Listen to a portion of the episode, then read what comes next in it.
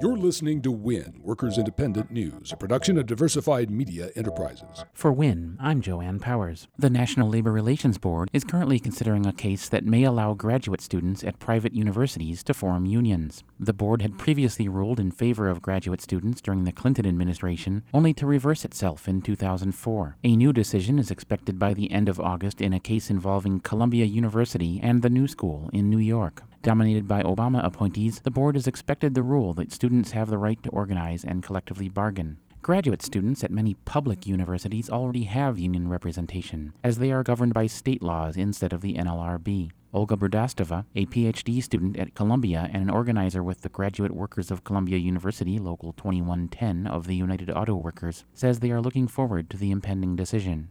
Essentially, the work that we are doing is very much the same, but somehow we are treated differently. So I hope this decision will set it in stone that we are workers as well and that we can negotiate over a union contract.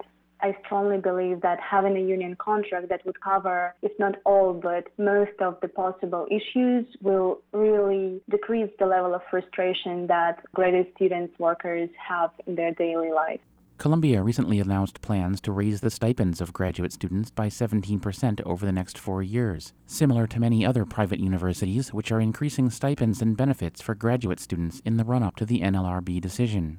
We cannot stress it more that the timing of these increases and improvements is very crucial, and it is not possible to say that the administration is neutral or supporting of our efforts when they spend so much money and so many resources on anti-union tactics and they fight us at every step.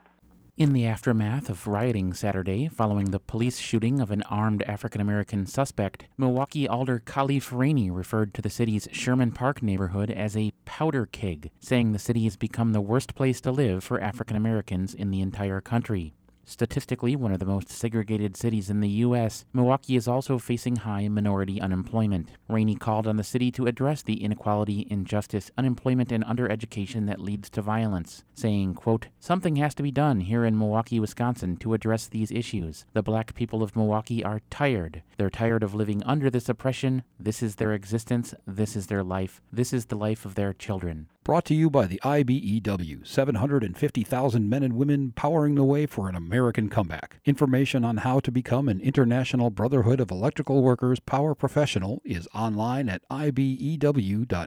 You've been listening to WIN, Workers Independent News. For more information, visit laborradio.org.